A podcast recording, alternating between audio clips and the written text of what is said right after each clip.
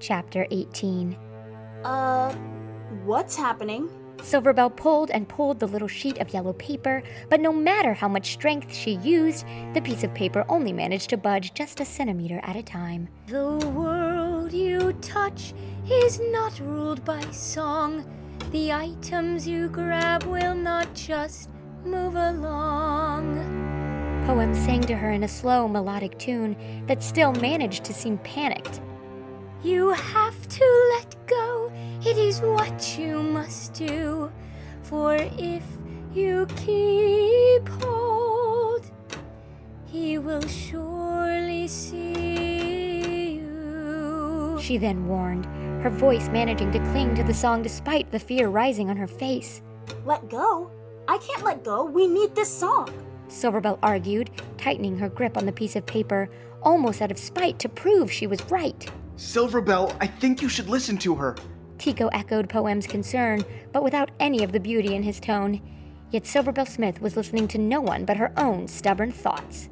But if I let go, we could lose this paper forever. She told them firmly. Silverbell. She heard Louis whisper her name from the corner. This is the key to everything, and we need it now because we can't know if we're ever going to have this chance again. She tried to make them believe her, to agree with her. Silverbell. There came Louis's voice again, almost like the conscience in the back of her mind. Just give me a second. I'll get it out of his hands.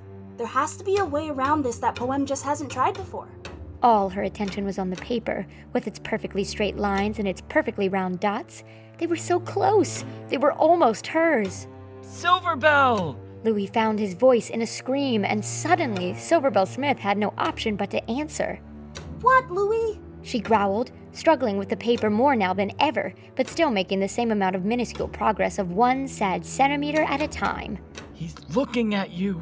Louis's words were so soft and sweet that for a moment, Silverbell wondered if he had somehow managed to learn to sing himself. What? She began to ask, but she was looking up now, and before she could turn her gaze to Louis in the far corner, she found Cove's shining eyes staring directly at her. Hey, guys? Cove is staring at me. Silverbell informed the room, although Louis had done that quite well enough a moment before. You're halfway in our time and halfway in Cove's. He sees what you're taking and taking what he's owed.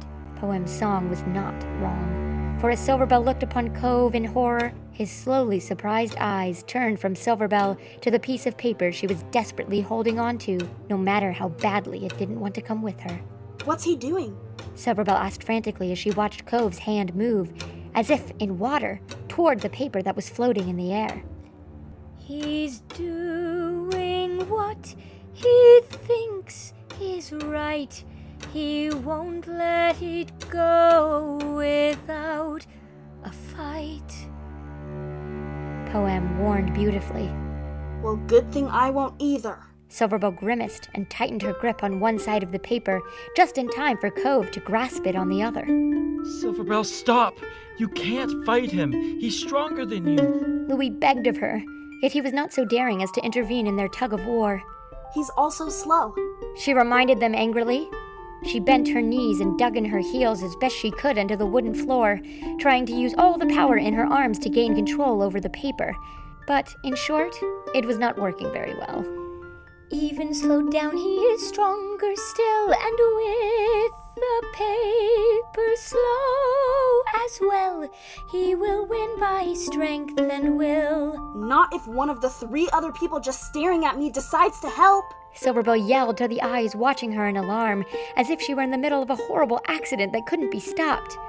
But of course, this wasn't an accident at all. And Silverbell was slowly starting to realize she could have stopped this fight before it had begun if she had first stopped to think. Please help me. Instantly, her anger dissipated into dismay, and without another word, they all came to her side. How lucky she was to have friends as brave as them. Tico ran to her left shoulder and Poem to her right, while Louis took up a position behind her. They began to pull, Silverbell, Tico, and Poem on the paper, and Louis at Silverbell's shoulders, so that all the might of the four children was leveraged against the horrible Harry Horton Cove. Look, it's working. Tico cheered, as there seemed to be some give in the pull of the paper. It is? Louis asked with hopeful elation from behind Silverbell. No, wait! Silverbell was still pulling, still trying to wrangle this most important of papers away from the most awful of people, but something was wrong. It's not working! It's. Ripping!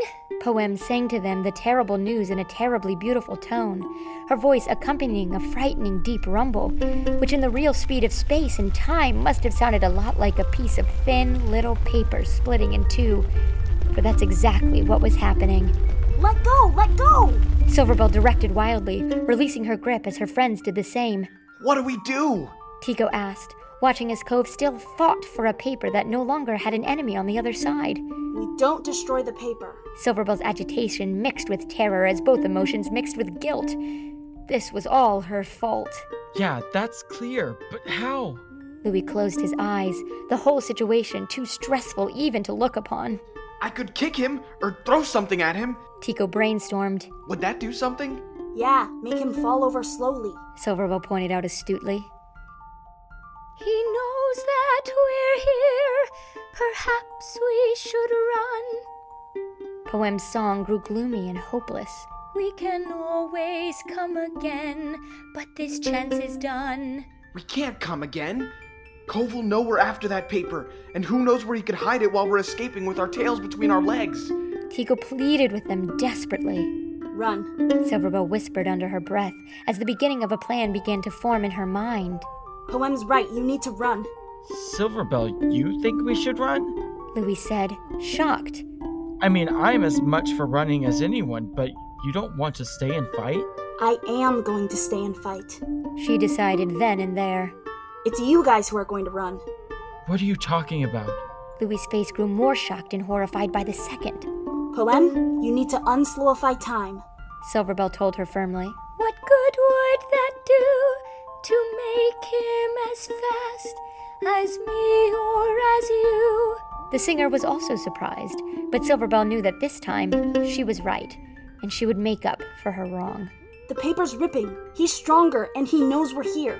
We need a plan that will combat all three things, and I have one. Silverbell explained. You guys are all going to grab hold of the paper while I knock Cove over in slowed time. Then Poem will stop singing, you'll take control of the paper as Cove is falling to the ground, and run it out of the building. You say the word you like you aren't coming with us.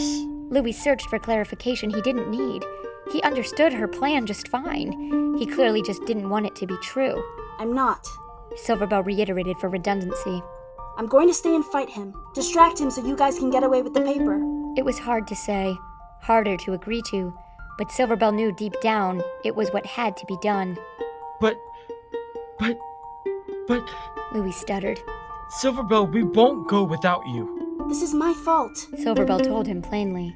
I'll fix it. There was a deafening silence as no one protested her dangerous mission, even though Silverbell was secretly praying one of them would stop her. Well then, places, people. She directed with shaky words when no one came to her rescue. Silently and swiftly, her three friends returned to the edge of the paper that Cove was pulling back toward his desk. Yet Silverbell stood alone, waiting to make her move. She looked to her friends. Her friends looked to her. They nodded. She nodded. And then there was nothing to do but the plan that Silverbell didn't want to do at all. And so, having backed up like a bull ready to charge, Silverbell ran with all her might, and with all her weight she slammed into the shoulder of Harry Horton Cove, who gradually began to teeter sideways like a tree in a gentle breeze. But then, just as they had planned, Poem stopped her singing, and time went back to normal. All in one instant, Harry Horton Cove's clunky head slammed into his desk as he released his grasp on the paper, and four children who had just magically appeared back into space and time ran from the room with the sheet music in hand. Get that music to safety. I'll keep him busy. Silverbell shouted to her friends as she pulled the door to Cove's office shut behind them in the smallest attempt to add one more obstacle between her and Harry Horton Cove. Yet Louis, little Louis, yes, with his big brown eyes and even bigger heart, hesitated. Silverbell, I can't leave. He tried to argue with her, but Silverbell Smith did not have the time. Take that paper and find the music makers, Louis Barimbe. You have to save the world. Silverbell said, trying to remind him of how important his task was. Go! She screamed, and finally he was brave enough to abandon her, taking off at a run down the hallway after his other two friends. With all her strength and all her might, Silverbell held tightly onto the doorknob, but she knew her little arms could only hold so long against Cove once he started pulling back. No, no, you can't take the music! She heard Cove shout through the door. On the other side, she felt him begin to pull on the knob with vim and vigor, banging on the wood and yanking at the hinges. At any second, the door would rip in half, and Silverbell knew she didn't stand a chance. I'm just taking it back. Silverbell then shouted back, and with a violent push, threw the door open, sending Cove reeling back again. Swiftly, Silverbell turned on her heels and searched for a plan of action. She didn't have time to get out her violin. She had to improvise. What, no apples to throw at my head this time? He called, regaining his feet and stumbling out into the hallway. Sorry, no, just picture frames. Silverbell growled as she ripped an already shattered picture frame from the wall and whipped it violently toward him.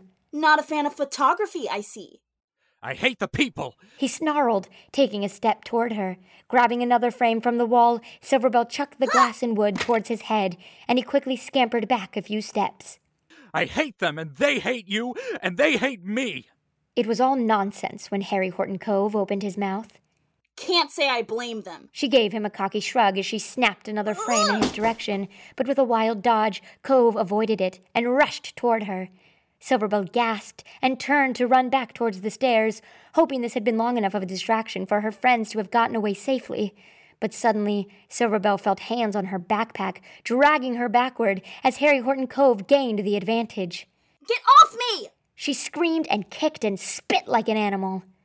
No, the music has to stay! You have to stay! Her flailing and fidgeting was forcing a stumble in his steps, and with a ferocious whipping motion of her head, Silverbell smacked the back of her skull against Harry Horton Cove's face. Immediately, he crumpled to the ground, and Silverbell was set free. Thanks for the invitation, but I'd really rather not. Quickly jumping to her feet, Silverbell rushed towards the stairs, but it only took a step or two before she realized something was missing. In a rush of panic, Silverbell turned back around to see that in their fall, Silverbell had broken not only clear and free of Cove's grasp, but clear and free of her backpack as well. Her heart froze as she saw Cove rise, holding her violin, bow, and backpack in his hands. The music has to stay with me. He whispered at the object of wonder in his hand, his face blank, as if he couldn't believe his own victory. I know I'm not stronger than him. I know I can't possibly fight him off. But that was her violin in his hands. That was her bow. That was her soul. You think I'm going to leave it with you? There was no other option, she realized. And so she ran towards him. Give me back my violin! She roared a mighty battle cry, flying through the air and latching onto the pack in his grasp. Yet her savage fury was no match for Cove, who reached out with a skilled, swift altering of his grasp, so that he now held both Silverbell and the violin in his clutches. You think I'm evil! He said to her, boring into her with his unfocused eyes that dashed this way and that, looking at everything that wasn't there and nothing that was. I know you are! Silverbell growled as she struggled against his grasp, but he was ready this time. He was holding on tightly, yet keeping her at arm's length.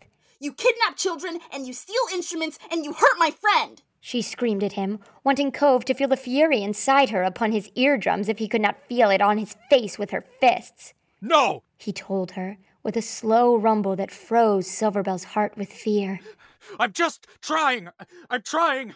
The words seemed hard to say, as if he had not spoken in full sentences in a long time, and somehow Silverbell found herself hanging on his every word as she hung in his grasp. I'm just trying to listen! Silverbell was speechless, and in Cove's eyes she saw the strangest thing staring back at her. It was not malicious intent or hungry hatred. Could that be? Just behind his eyes. Yes. Was that desperate hope? But before Silverbell Smith could analyze the haunting gaze of Harry Horton Cove any further, she spotted something else lurking in his eyes. They widened in surprise as a blue glow began to reflect back to Silverbell. A strange wind rushed through her dark curls, and before she knew it, there were two pairs of hands on her waist, thrusting her backward into oblivion.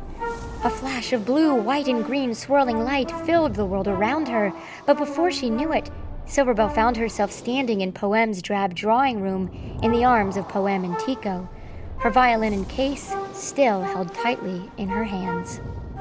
Slowly, Silverbell connected the dots as she watched the mystic portal she had just been rescued through dissipate in front of her, and the sound of sweet flute music come to an end. Breathing heavily, she looked around, regaining her bearings. She looked to Tico, who was smiling at her with relief, and to Poem, who gave her a satisfied nod. And then her gaze landed on Louis Barimbe, brandishing his flute deftly in his hand. Louis, you saved me. Louis shrugged and looked down. You saved us first. he mumbled humbly. Silverbell sighed and clutched her violin tightly, sick to her stomach at the thought of having almost lost it to Cove. Yeah, well, She shook off her encounter with Cove and looked to the crumple folded, half ripped sheet music they had stolen, sitting on the floor, waiting to be read. I endangered you first, too. Silverbell told him, admitting that she had been wrong.